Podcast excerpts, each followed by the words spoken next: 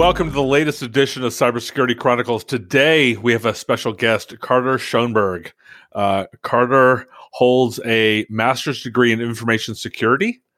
He is also certified CERT RMM, which I didn't know what that was, but it's resilient management modeling uh, to increase the resiliency of information systems. He's also a CISSP with ISC squared uh, Carter is has been a CISO and is currently the chief cybersecurity officer for Soundway Consulting out of Vienna, Virginia. Welcome today, Carter. Good morning, and thank you for having me. Happy, to, happy you could join us. And also with us today is Stanley Lee, CEO of uh, NetSwitch.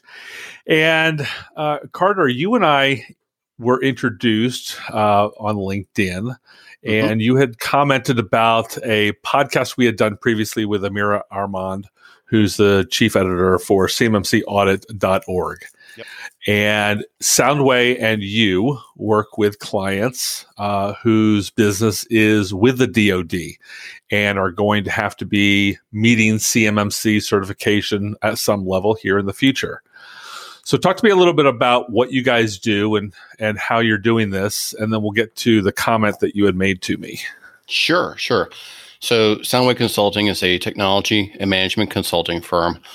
We elected to position a service offering that was going to be focused on CMMC. In October of last year, we became a registered provider organization. In December, myself, I actually became a registered practitioner and the company is a, a certified third party assessing organization candidate, which basically okay. means that the accreditation body, in conjunction with the Department of Defense, has done an initial vetting process. And then we are waiting our formal assessment, meaning actual warm bodies coming to Soundway to do our last assessment, uh, making sure that we are actually at maturity level three as defined by CMMC and then we would then be um, hopefully one of the the newer organizations that can provide these kinds of certification services on behalf of the accreditation body in the Department of Defense. That's great. It's been a long road for everybody involved in this, hasn't it?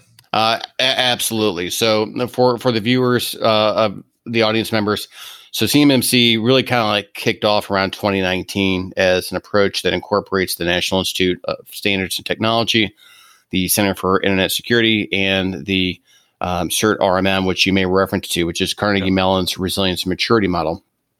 And the approach, if you will, was to have a phased rollout where by the end of hopefully fiscal year 25, potentially all solicitations would have CMMC language. This has been pushed to the right on multiple occasions, and a unfortunately a lack of communications from the Department of Defense makes it even more challenging for government contractors. Now, having right. said that, DHS is currently undergoing a CMMC pilot with their own supply chain, and GovWin has about 70 opportunities with CMMC ratings that are not limited to just the Department of Defense. Hmm. And you mentioned, Carter, you mentioned about the NIST, and of course, that's the CSF version 1.1, the latest we're referring to. How does the difference between a CSF versus CMMC? So the NIST cybersecurity framework is is a very very um, comprehensive framework that was designed by government and received a lot of inputs from industry. And for a number of years, a little slow to adopt, but then it started to have a ramp up. But with regards to CMMC, what I, the National of Standards of Technology has a what they call a special publication. The number is 800 171, and it is titled "Protecting Controlled Unclassified Information in Non-Federal Systems and Organizations." And the thing to keep in mind is, even though this document has been around well before CMMC ever became a thing, there was actual instructions and guidance in solicitations to industry from the government that actually had defense federal acquisition regulation supplement clauses mm-hmm. that may reference to 800 171 right having been focusing on this area now for a, a number of years meaning supply chain cyber risk management not that long ago, like five, six years ago, when people would talk about supply chain risk management, they were really looking at it in terms of maybe counterfeit computer chips or um, counterfeit aerospace parts, things along those lines. And one of the observations that I had is that's good and fine, but if we're really going to get hit, it's probably going to be through warm bodies, which would mean services. Right. So now the government has kind of evolved to saying, you don't only have to prove to me that the technology that you're providing me has met a certain level, but that your organization, the commercial enterprise itself, has independently been validated at a certain level as well. Meaning you've put the certain Got tools it. and procedures and policies in place to protect the government's data.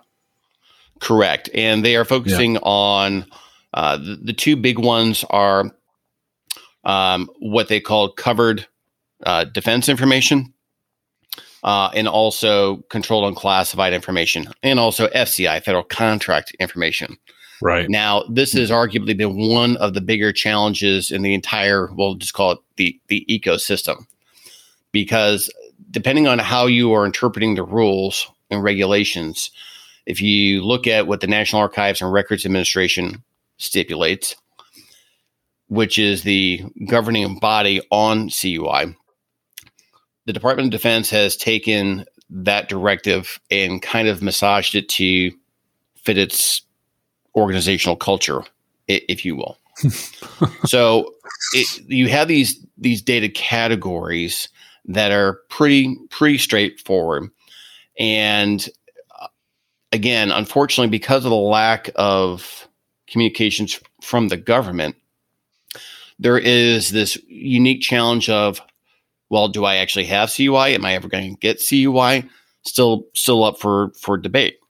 And I think historically speaking, based on what I've seen in contractual language previously, what is reasonable to conclude that when a solicitation comes out downrange and it has a CMMC maturity level three requirement, which is the the minimum level if you are maintaining, storing, or supposed to be transmitting controlled unclassified information.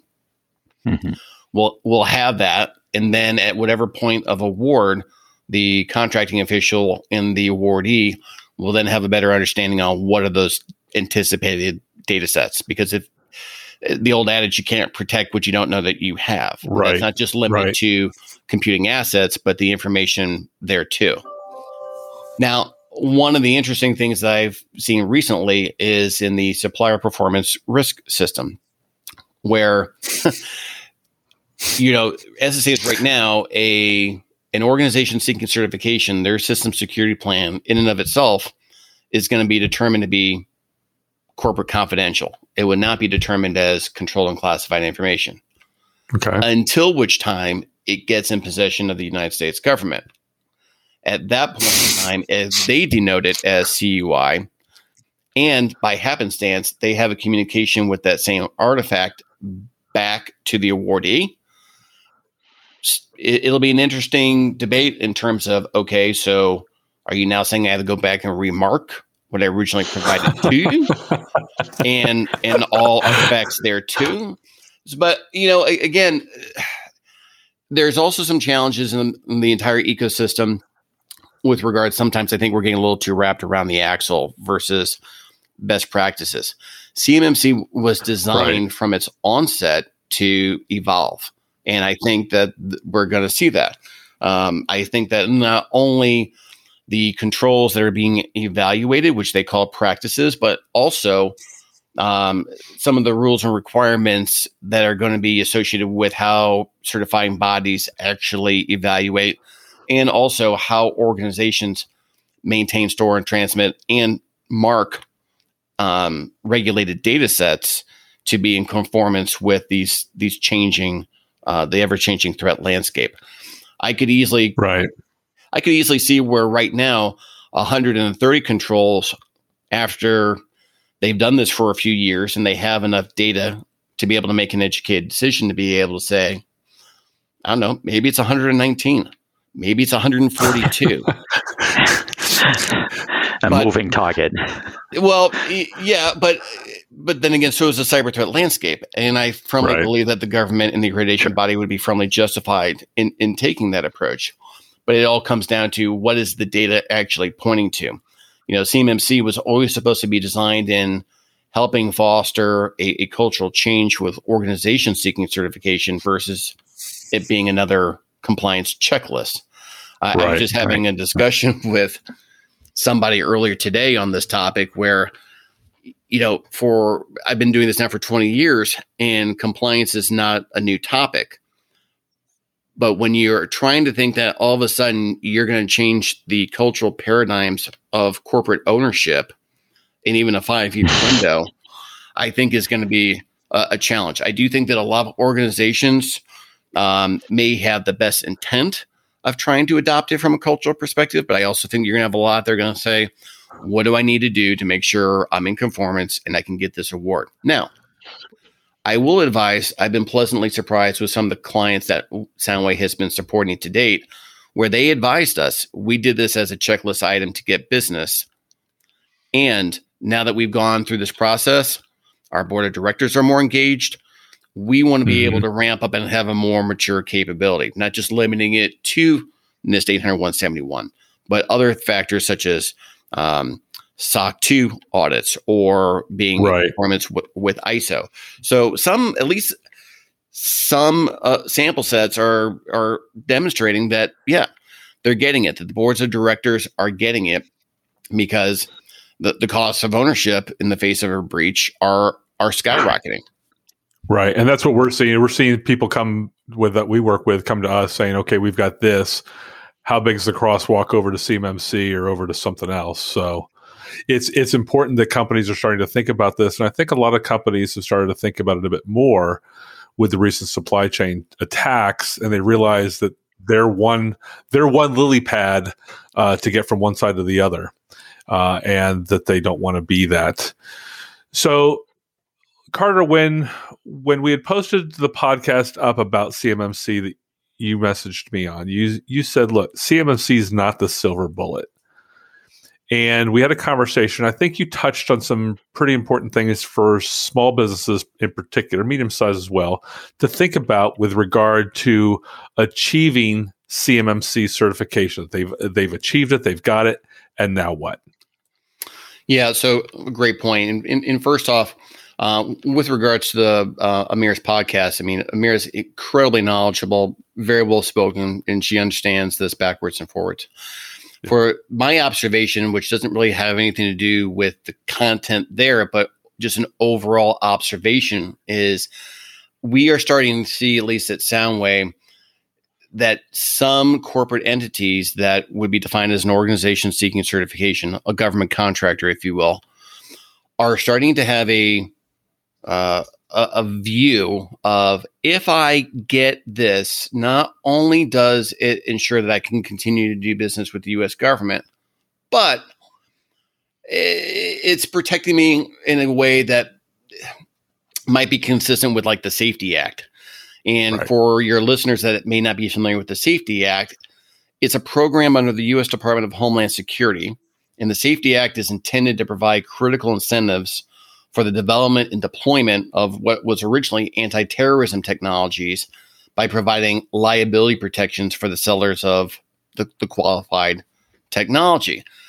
So it's almost kind of a you go through a vetting process, and if you're using this widget, you kind of have a, a get out of jail free card from civil liability when something goes bump in the middle of the night.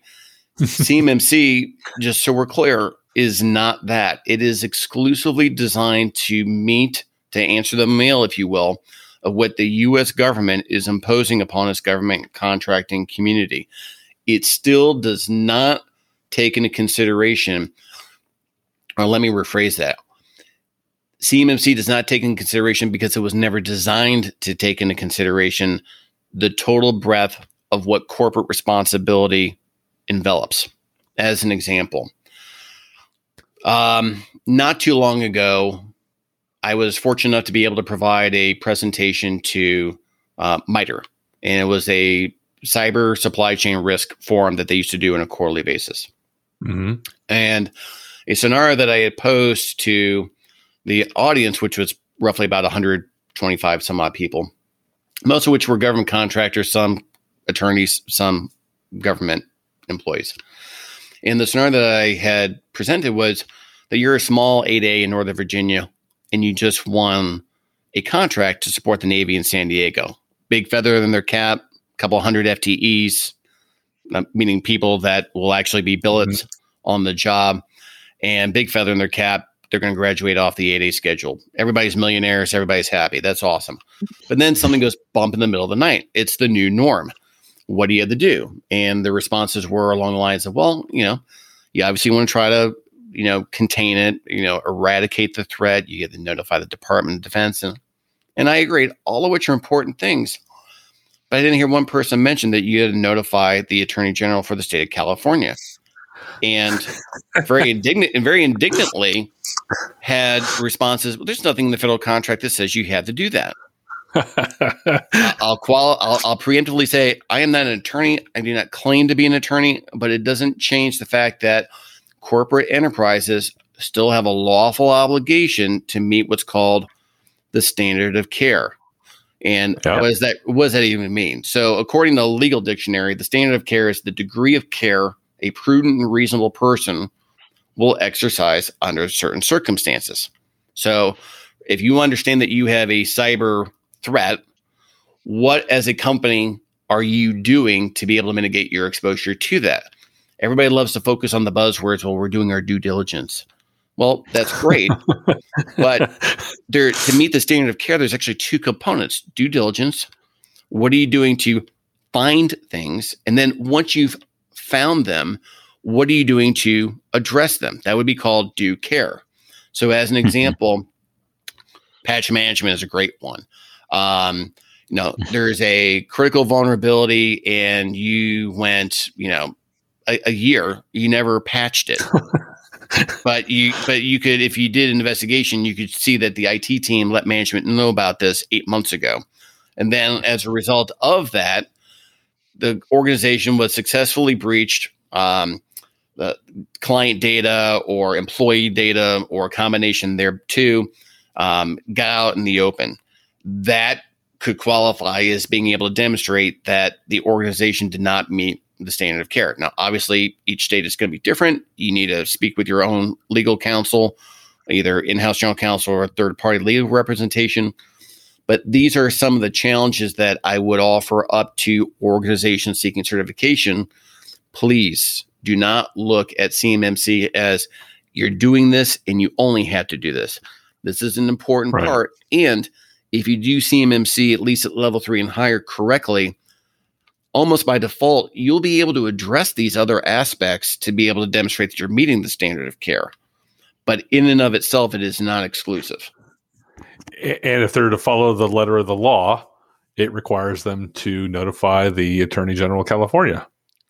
Th- if there were an incident. Absolu- that that's absolutely correct. So, and for a small to mid-sized business now, they're looking at potentially a growing list of states with different requirements of who they notify, when they notify, how they notify. That's absolutely correct. And unfortunately, all 50 states, the minimum thresholds for what is required to notify, how you notify, right. like as an example, if memory serves in Massachusetts, if you meet the threshold, the instructions to the the organization is you are to notify your victims that that X happened. You are not to describe in any way, shape, or form how X happened, which is, is kind of interesting because Commonwealth of Massachusetts is looking at nope, nope, that that's that's our swim lane. Stay out of it, or or fa- or, or face the wrath. But right. you know, but it, but it's an interesting dynamic because if you're talking about incident response plans, which is arguably one of the bigger challenges that we see with especially small and medium sized businesses, is with an incident response plan, you generally have two escalation paths an internal escalation path and an external escalation path. And I would be willing to bet that a C3PAO, when they're doing their certification process, is going to look mm-hmm. at the incident response plan and they obviously want to see, all right, well, you got the right contact information for the Department of Defense, and we agree with this. Break, break, end of story. Yep. They are not going to have any vantage point nor concern that Well, we know that you operate in four different states, but we don't see any call trees to bodies of authority in those four states. It's not their responsibility to point that out. Correct. No, that's not their job. But it doesn't change the fact that that still could potentially be an area of vulnerability for the corporate enterprise. That's some great information, Carter. And and Stanley, I know you've got some questions. I've still got some more questions for Carter. He's been he's given us so much information today. So if you would please, everybody that's listening, come back for our sequel, where we have Carter Schoenberg for Soundway Consulting continue our conversation about CMMC compliance and some of the pitfalls small and mid-sized businesses may fall into. Uh, Carter, thanks for joining us this week. And if you have any questions about what we do or about NetSwitch, you can visit us at NetSwitch N E T S W I T C H dot net. Thank you for joining us today. We look forward to talking to you again next time. Join us for Carter Schoenberg on the sequel. Thanks. Thanks, Carter. Look forward to talk to you again. Bye.